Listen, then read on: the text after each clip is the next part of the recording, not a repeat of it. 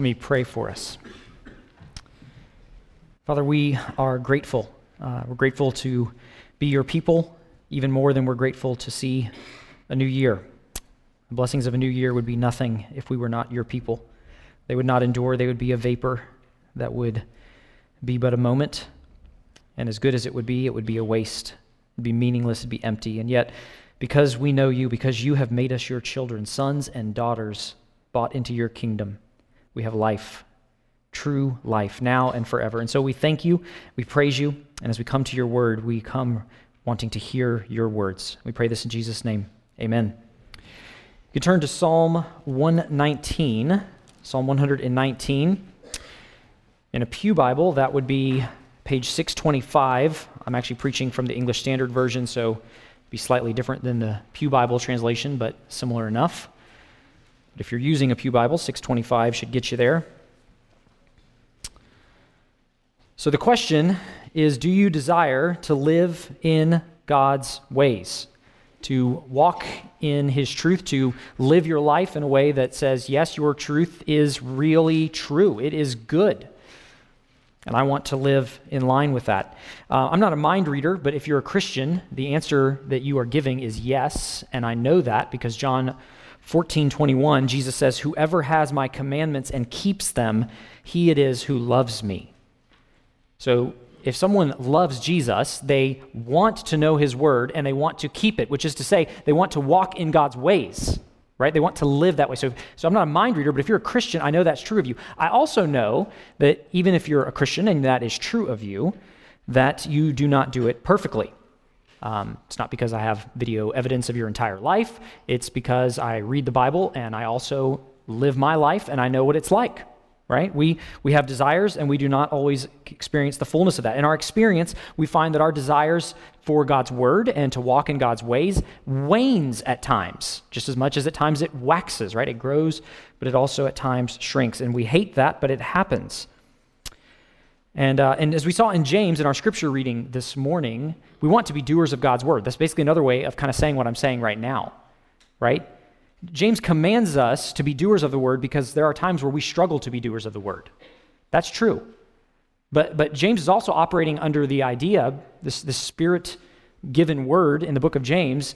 In other words, the Spirit is telling us if you're a Christian, you want to, to be a doer of the word. That's your desire because you recognize this is, this is not only uh, true, but it is good. Those two things go together. And, and so we want to be doers of the word. And so as we begin a new year, it's good to assess our ultimate goals in life and to think about our path that we're on and is it leading me towards those goals? So, so in some ways, we're saying, you know, hey, I want to be a doer of the word, right? But we need to assess that and remind ourselves, man, why do we want to do that? Why is that our goal? But then we also want to say, what steps do I take to, to, to get there, right? It's one thing to say that's my goal. It's another thing to say, man, by, by your grace, God, here's some things I want to see so I can grow in that. I can see that happening. So, Psalm 119, verses 33 through 40, remind us of our goal to walk in the ways of God and His Word, and it teaches us something about how we make progress in that, or, or at least how we don't uh, slide away from that, if nothing else. Psalm 119, uh, just as a reminder, because I've talked a little bit about Psalm 119 before, but it's been uh, a year, so maybe it's good to remind you just a little bit about Psalm 119. I had to look at my notes to remind myself. Um, Psalm 119 has one grand theme. You probably already know what it is if you've uh, read through it at any point. It is the Bible, it is the Word of God. That is the theme of this poem. It is one long poem about the Word of God. Eight synonyms are used for the Word of God, and they are used over and over again. They're not, so it's not just like it's just mentioned eight times. We have eight words that are synonymous, and they get used over and over and over again law, testimonies, precepts, statutes, ordinances, commands, rules, word. Uh, the Word of God is referenced 100, about 175 times in this psalm. Now, it's a long psalm, but still, 175 times is a lot in one poem because it's long, but it's one poem. It's one cohesive unit. Um, and and, uh, and, and so it's why do we have poetry about the word of god? Well and specifically about how we want to the psalmist wants to live in line with god's word. Well what we have is we have beautiful words about the beautiful life that we're called to. I mean think about it. Poetry is intended to communicate truth but, but in a way that also stirs the affections in a unique way that maybe didactic writing doesn't always do Although, I mean, that should get something to our emotions too. But the point is, we have beautiful words about God's word because it's a beautiful life that God's word produces. We're being called to, to admire, in other words, not just know, but admire God's word, right? To be captivated by it so that we would walk in it. It would affect, it would go from our, our, our thinking and our emotions to our volition and the way we live. So, um, but, but it's more than just talking about the Word of God. It, it is actually more than that. It's, um, we love the Word of God because we love God, right? I mean, you, perhaps you've heard some people talk about you can have this bibliolatry. You know, don't be a you know, bibliolatry type person who worships the Bible. I suppose that's possible, right? I mean, I suppose you could take this book, not care about the God who it's telling you about, and just like physically bow down and think if you like do stuff, this book will magically make things happen. I guess that's possible. I've never met anyone that does that, though. Oftentimes, when we're told that, what, what people are saying is, don't be so following God's ways. You're too, too much of a prude, right?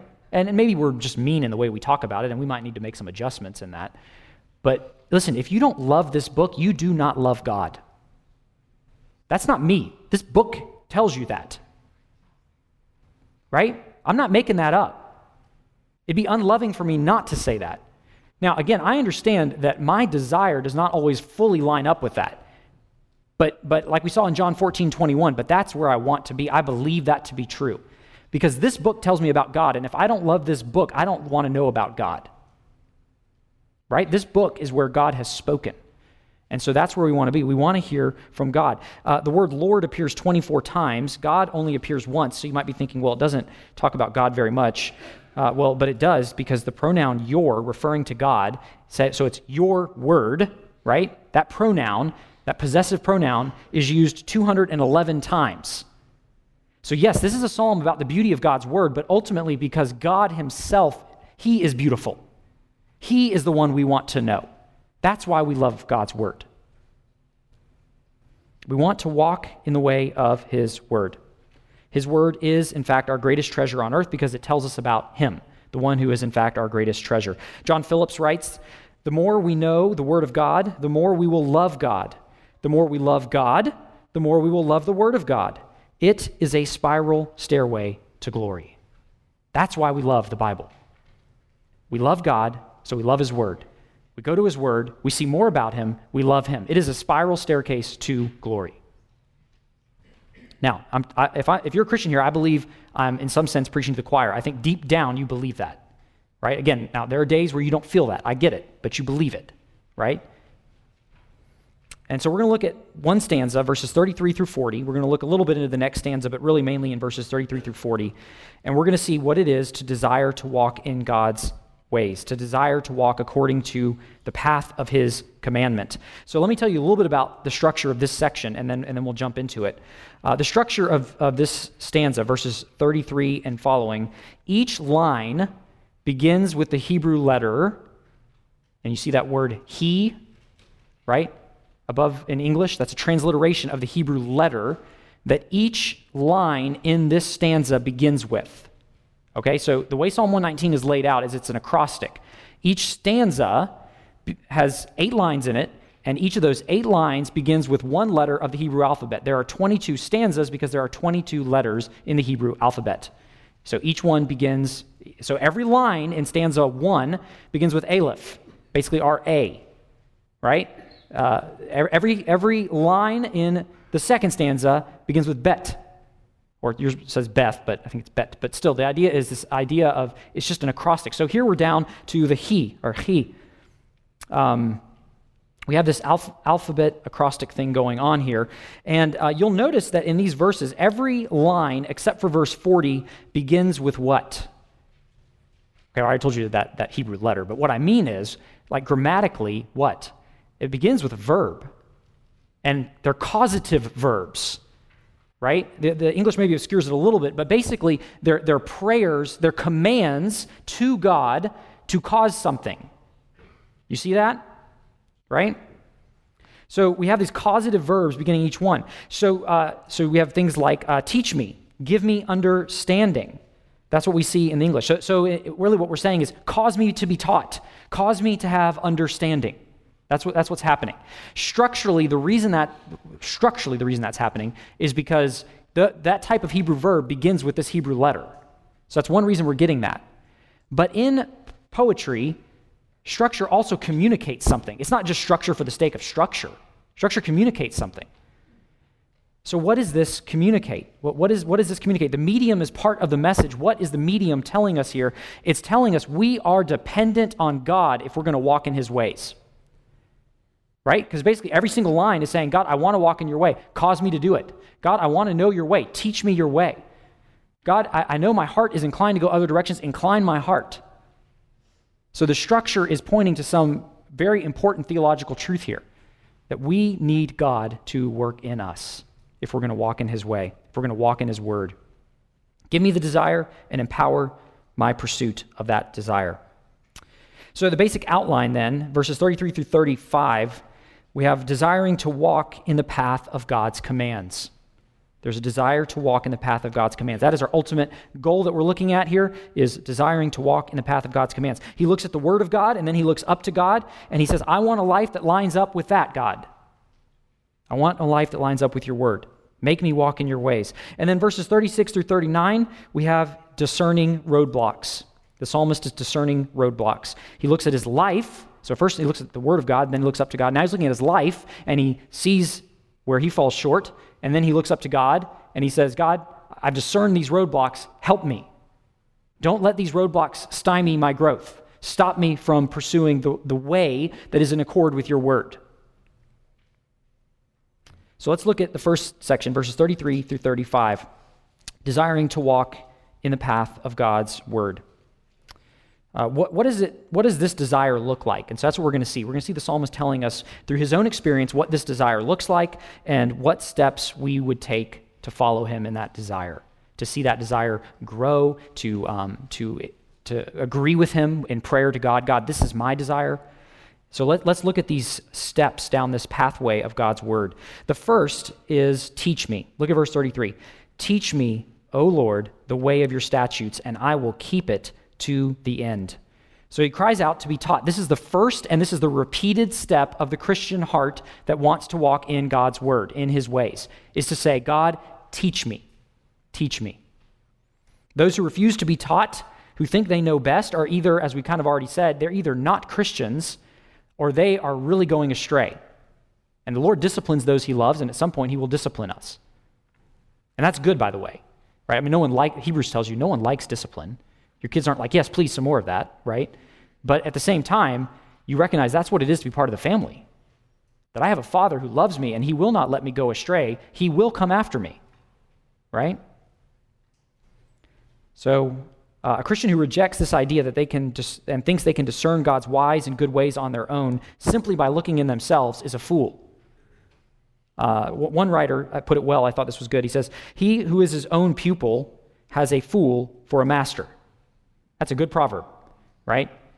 Uh, lay your pride down because if you think you're going to be your own instructor, you have a fool for a master. You need to be instructed by God. I need to be instructed by God. The fear of the Lord is the beginning of wisdom. We have to come to the place where we say, God, you are the master. You are the headmaster of the school. You are, in fact, the source of all truth. And so I want to come to you and I want to hear from you. I want you to teach me. Teach me your ways. Teach me your word. So teach me what? Teach me, O Lord, the way of your statutes. Uh, the desire is to learn the way. That word way, it appears uh, again later on in the psalm. Uh, it's this picture of the course of one's life, the direction of one's life, my, my, my, thinking, my desiring. In some ways, you could say my worldview, the way I look at the world, the direction I want to go in.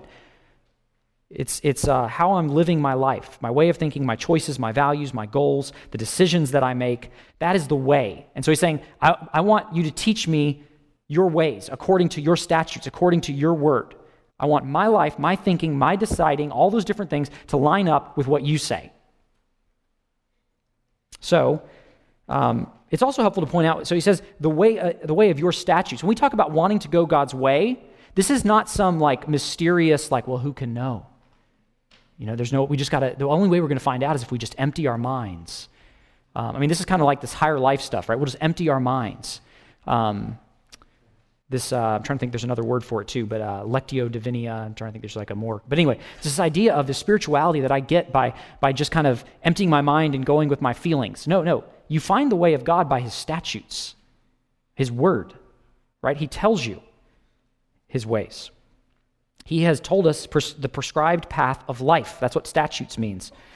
Um, so the, the ways of the lord are a lifestyle that is characterized by alignment with god's word that's what we mean when we say the ways of the Lord, the ways of his statutes. A life that is aligned with his ways, with his word.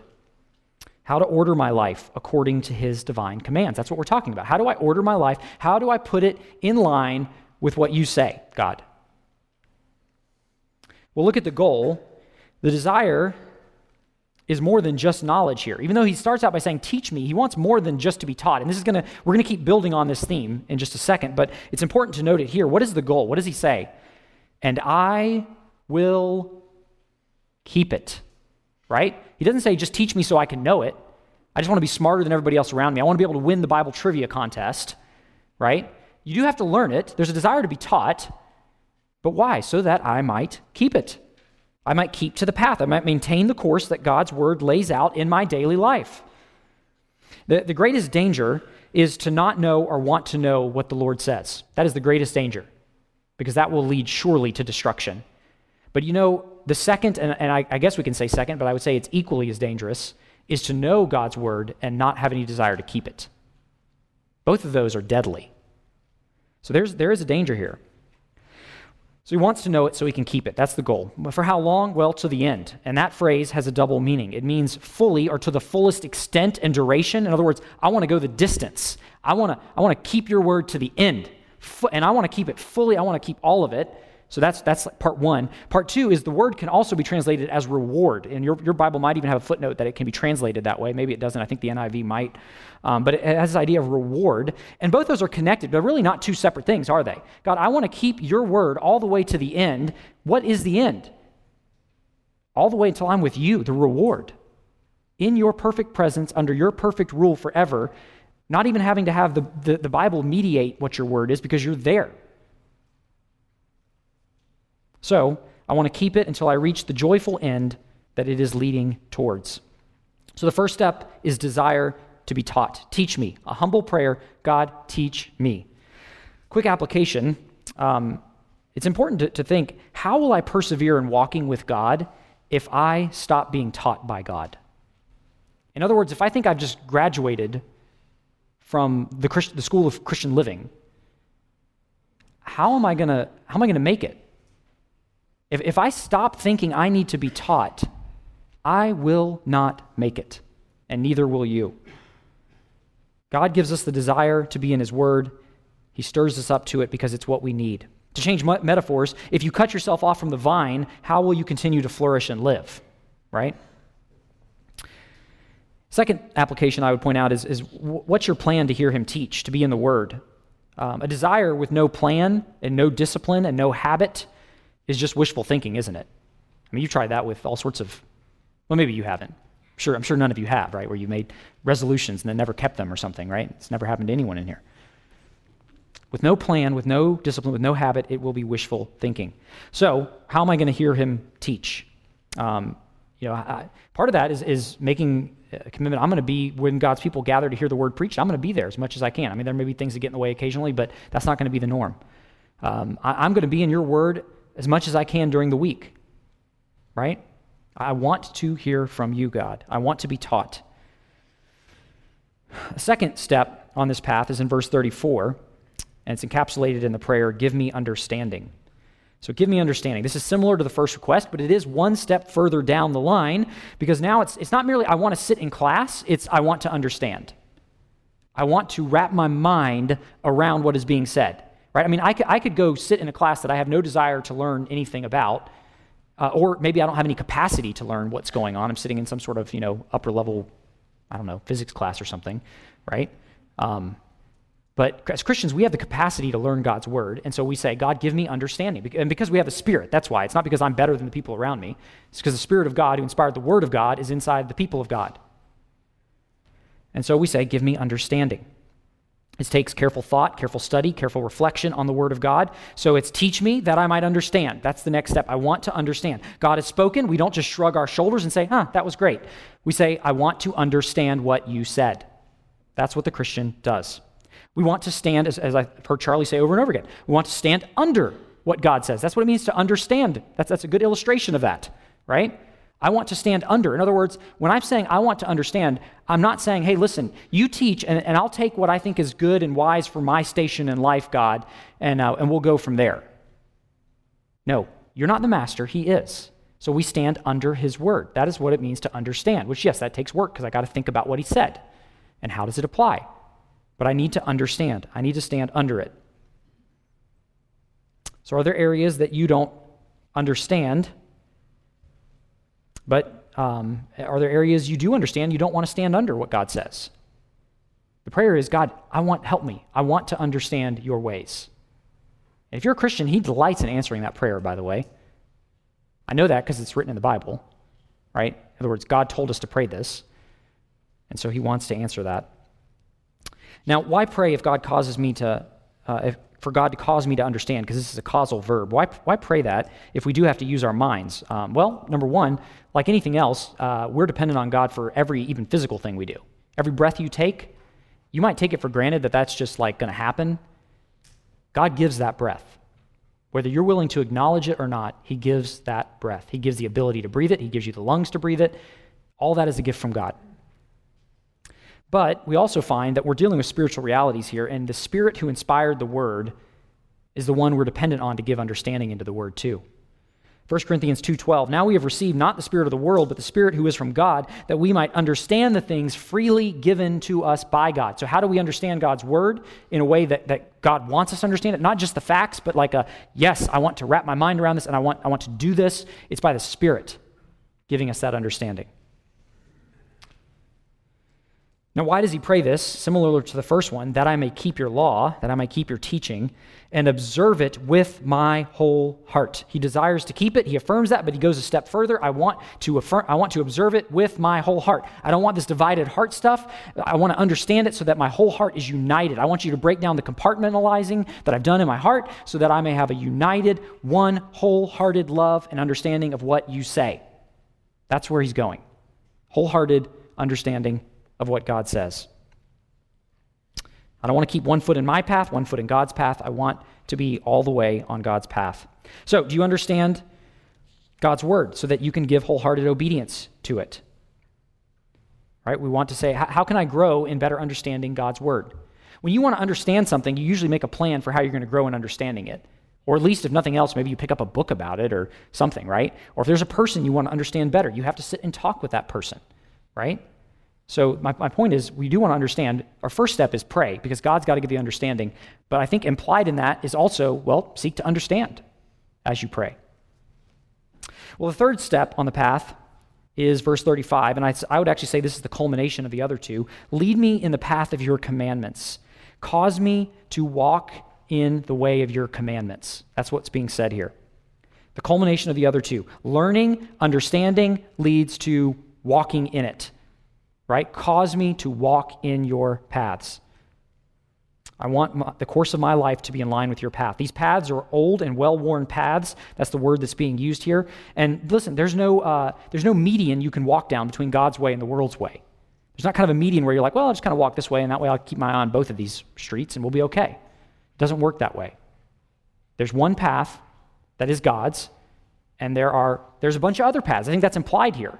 I want to be on your path. Why? Because there are other paths, but I don't want to be on those.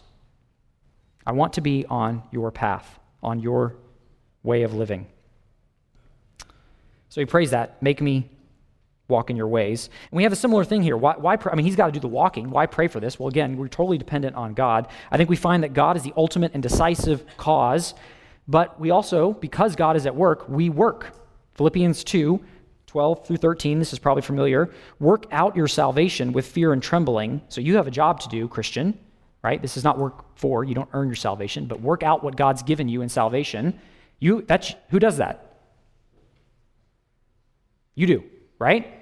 But look at what the reason is. Well, you don't have it in front of you, but listen to what the reason is. For it is God who works in you both to will and to do according to his good pleasure. Same thing is happening here. This is why he prays this. We're dependent on God. God is the decisive cause, and we have responsibility, right?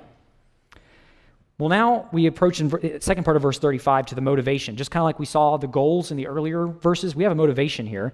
And uh, this is a pretty uh, important thing to get here. Look at verse 35. What's his motivation? For I delight in it. I delight in your path. I love your path. I am elated with the path you have laid out, is what he's saying. The reason, the most God honoring motive, is not simply duty. Do you have a duty to walk in God's word? You better believe it.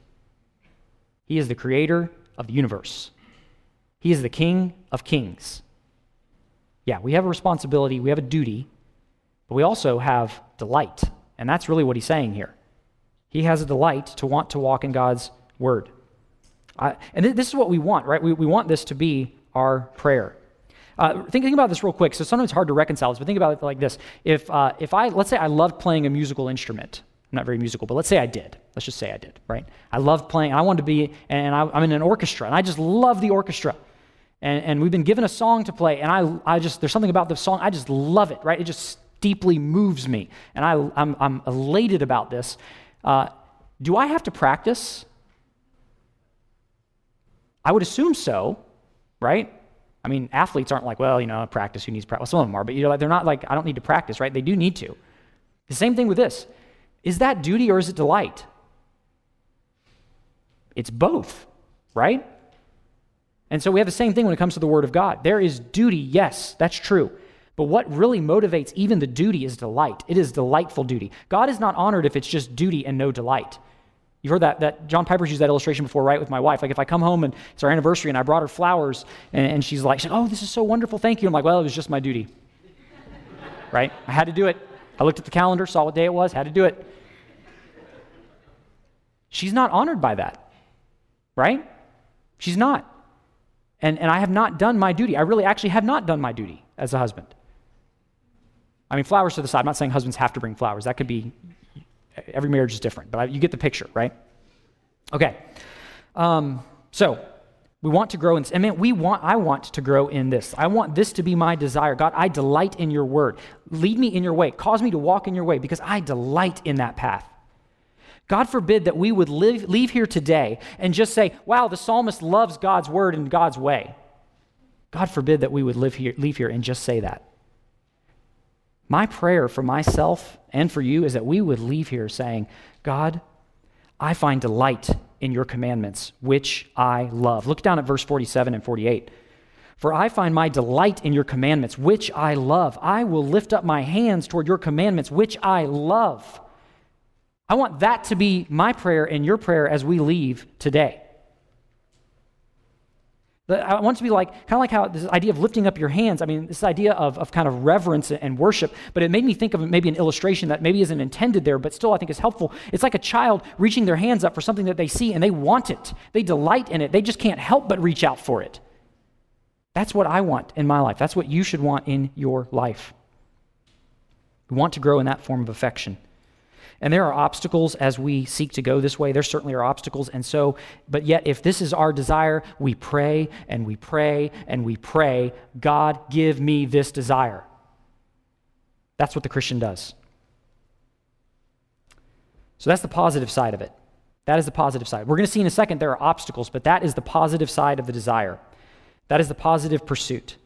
But now he, he moves gears here, switches gears here to look at things that might stymie that desire, things that get in the way, roadblocks. So, just as much as we desire to walk in the path of God's commandments, we must discern, along with the psalmist, the roadblocks on that path, to that path, I should say. So, he turns his desires. Uh, Spurgeon says this it's kind of like he's praying and, and, then he's meditating on God's word deeply. He's thinking about it. He's writing all this poetry. And, and he finds all of a sudden his heart is distracted by something. That's never happened to you, right? You've never been praying and found that you thought you were praying, but right now you're just thinking about all the things you have to do today. It's never happened to anyone in here, right? Okay, good. Um, it's happened to me. So, um, you know, you can probably relate to that. And so it's encouraging to see how realistic the Bible is, by the way. um, it's very realistic, right? We see, we see the joys and struggles of God's people. It's, it's not realistic And I mean, the modern way, we get all this like, we want to be transparent and open. And what we mean by that sometimes is like, I'm just going to be me, you just back off. That's not what I mean. The Bible's real in that it paints a picture for what it looks like, but it's also like, this is good, this is bad, right? And so we see there are roadblocks here. And the psalmist discerns four, but I'm going to say five because uh, it could be both here. I'll, I'll, show you in a minute. You're going to get two for one deal. But uh, four to five different roadblocks. So the first roadblock that gets in the way of us fulfilling this desire, going this direction, is in verse 36. And I, would, I call this a disinclined heart. A disinclined heart. Verse 36 Incline my heart to your testimonies and not to selfish gain. So the heart, the, the seat of desire and inward, the inward person, loves, ambitions, volition. That's what we mean when we say the heart, this inner person. I want you to incline my heart to you. And, and heart actually can also mean all of me. And I think probably in this case we could even say that's probably what it's referring to. Right? I want all of me, but especially my inner person, because that's going to direct the outer person. I want all of that inclined towards you. What does that imply the roadblock is? A disinclined heart. And specifically, uh, it's not really even just that it's disinclined away from God. To disincline away from God is actually to incline in a different direction, towards selfish gain, is what he lays out here. The heart is never neutral. It is either inclined towards God or it will be inclined towards something or someone else. The heart is not neutral, it worships all the time.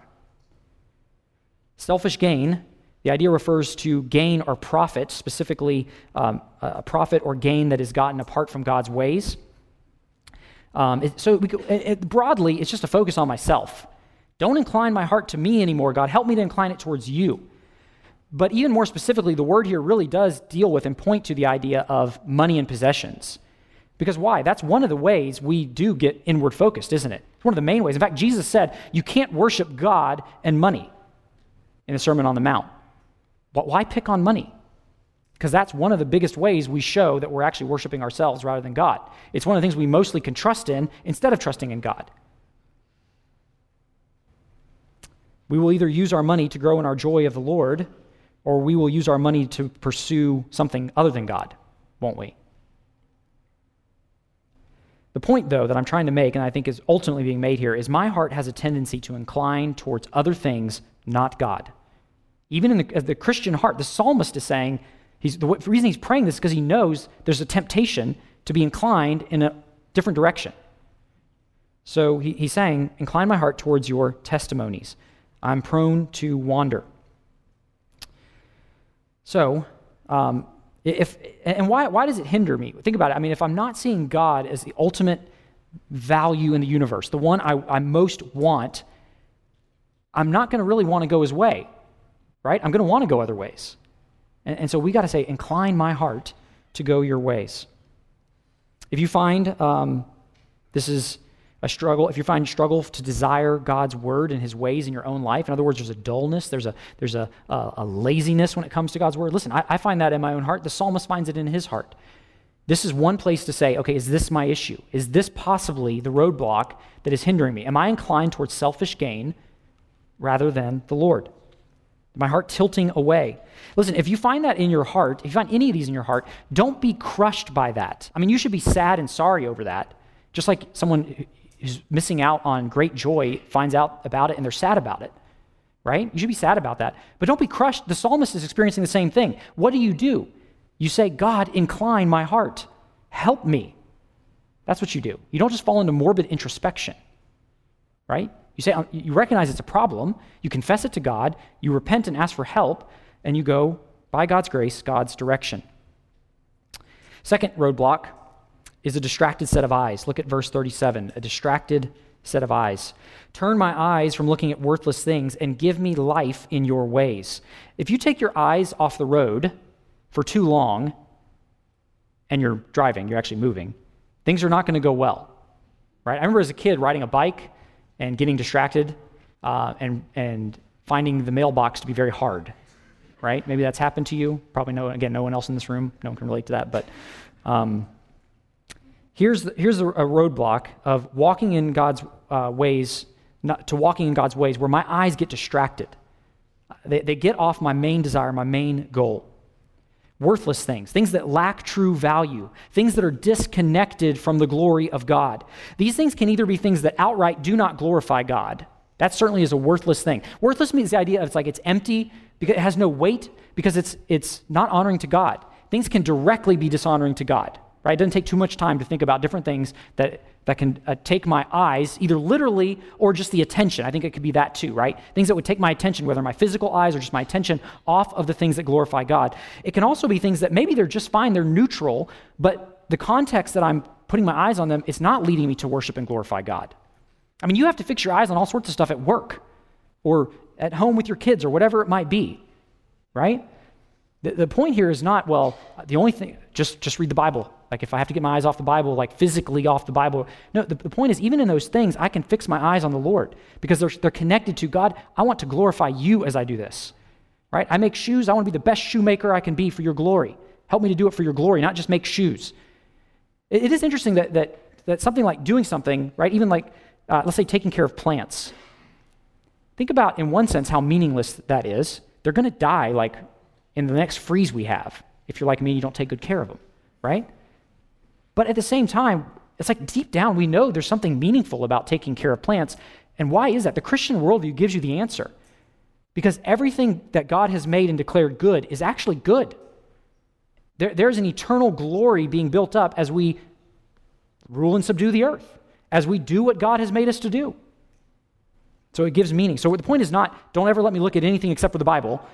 The point is, everything I look at, God, I want to see it in a way that glorifies you. I don't want to see worthless things. Right? The, the one farmer who doesn't do it to glorify God, in one sense, it is worthless. It is meaningless. But for the Christian, it is full of meaning, full of value, full of worth. So there are many things that grab our attention. Attention is uh, being grabbed is not necessarily a bad thing. Um, the point is, he doesn't say, close my eyes, right? He wants his eyes directed towards God. Uh, so the point is not, God, help me never see anything around me. It's just, I want to glorify you with what captivates me. You're familiar with the idea of opportunity cost, right? This kind of idea that, that if, I, if I invest something somewhere, it's taking it away from somewhere else. There's a cost to that. Even if I just let it sit in the bank account, there's a cost to that. That money could have been used over here or over there. Um, same thing with our attention. If I invest my attention in worthless things, it's not, it's not like kind of like, okay, just a little bit of a problem. It's, the problem is doubled. It's doubled, hasn't it? Because not only is this worthless, it has taken my attention from that which is truly worthy. You see what I'm saying? I've lost twice in that case. Think of how social media or your phone or entertainment can work against our desire to know God and work in his ways. There are people that they get paid a ton of money to figure out how to keep your eyes on worthless things. Now, I am not saying that your phone and social media are inherently evil. So, the thing like I said with the farmer and the plants and all that other stuff, right? These things can be great tools used to the glory of God. Even, even at times, yes, to distract us in God honoring ways. Your brain is not made so that you can have 100% attention, like fully all out all the time. Distraction is an okay thing. You might, there may be a good distraction in a hobby you have. But again, if that becomes disconnected from God or it becomes an idol, we got a problem. We have a worthless thing at that point.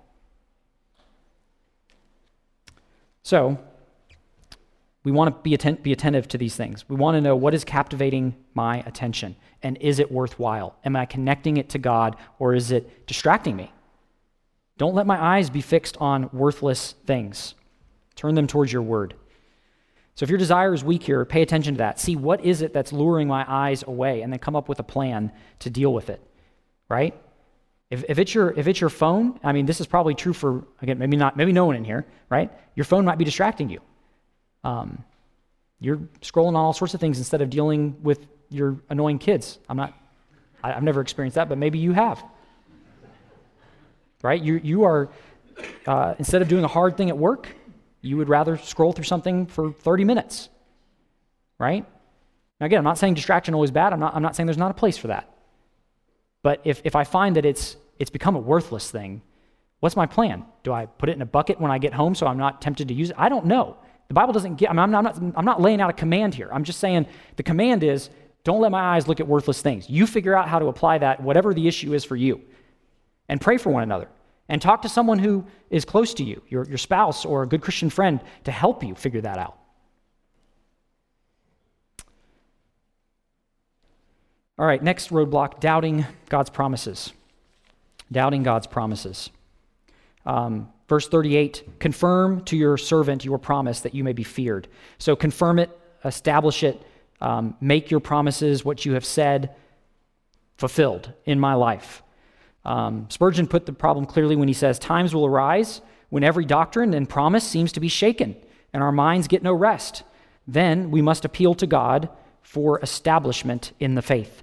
Uh, doubt, while it is not a virtue, because that again is something I think in our culture we're trying to pretend like is a virtue, it is not a virtue, but doubt is a reality. That's true. We don't have, we don't have to deny that it's a reality to say, to, you know, the, just because the culture thinks it's a virtue. We can say, no, it's not a virtue. Yes, it's a reality that we face. Doubts tend to come in times of trial and in times of temptation, right? Things that distract us, that cause us to doubt God's promises. And both trials and temptations do that. Difficulty and things that allure us do that. So we want the Lord to confirm his words to us so that we could fear him. How, how does he confirm his word to us? Uh, Romans 8, I think, gives you a helpful thing here. Um, two things, subjectively and objectively. Subjectively, in Romans 8, we see where he talks, he says about the Spirit confirming something of the love of God in our hearts.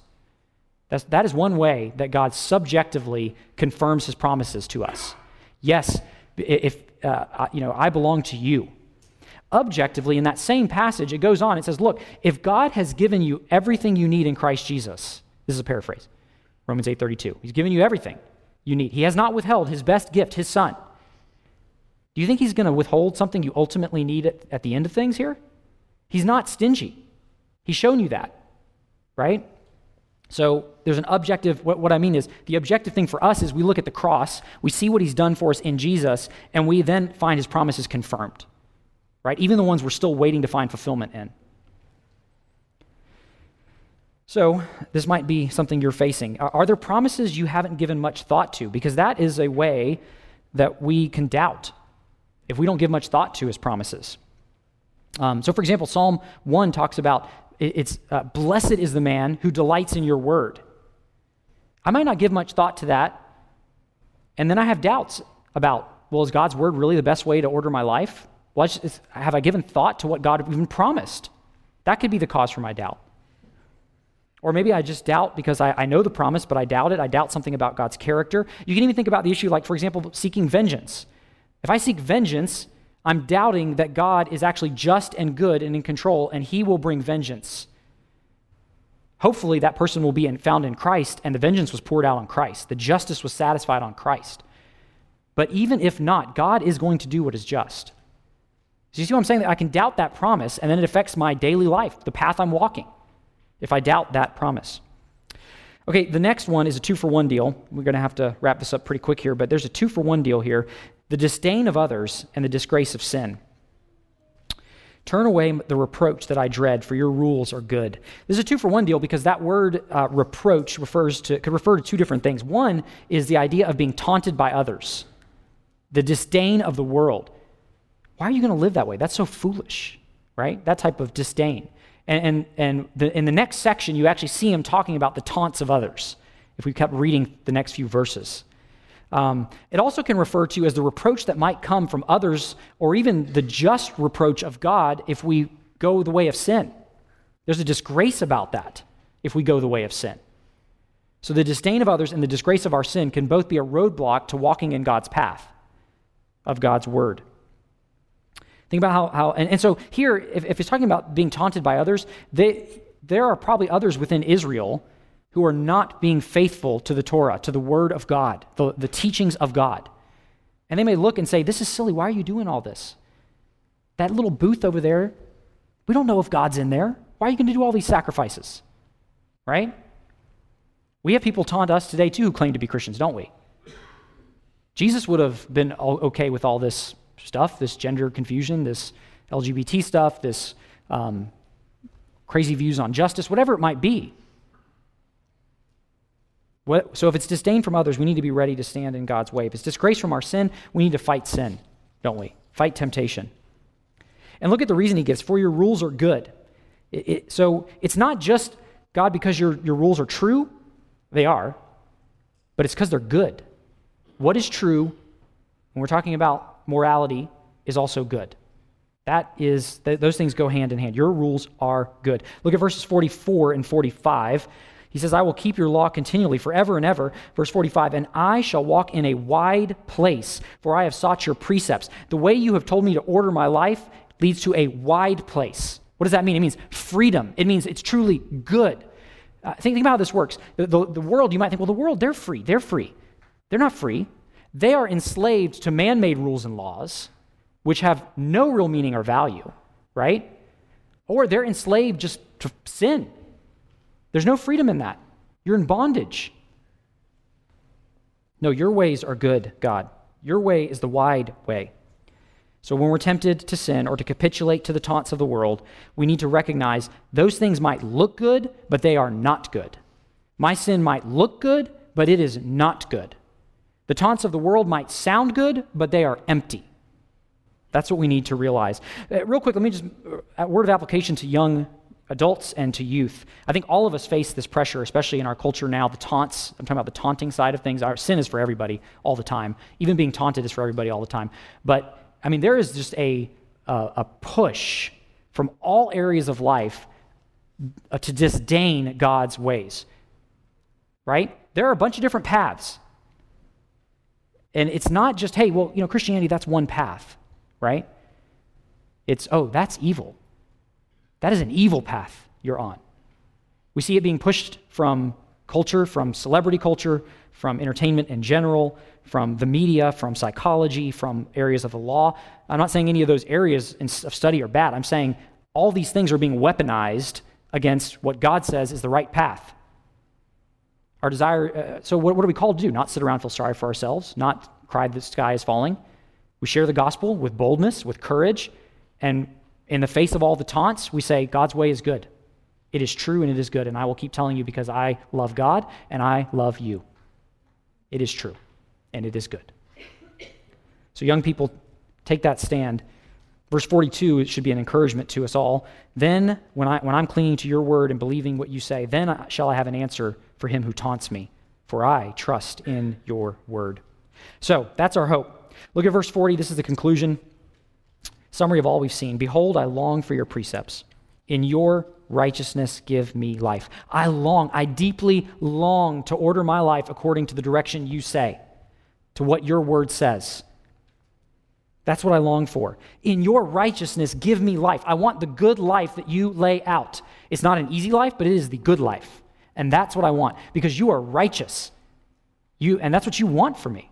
So I pray I pray these prayers and I long for your precepts. There are roadblocks along the way, yes, but I long for your precepts. That's what we want.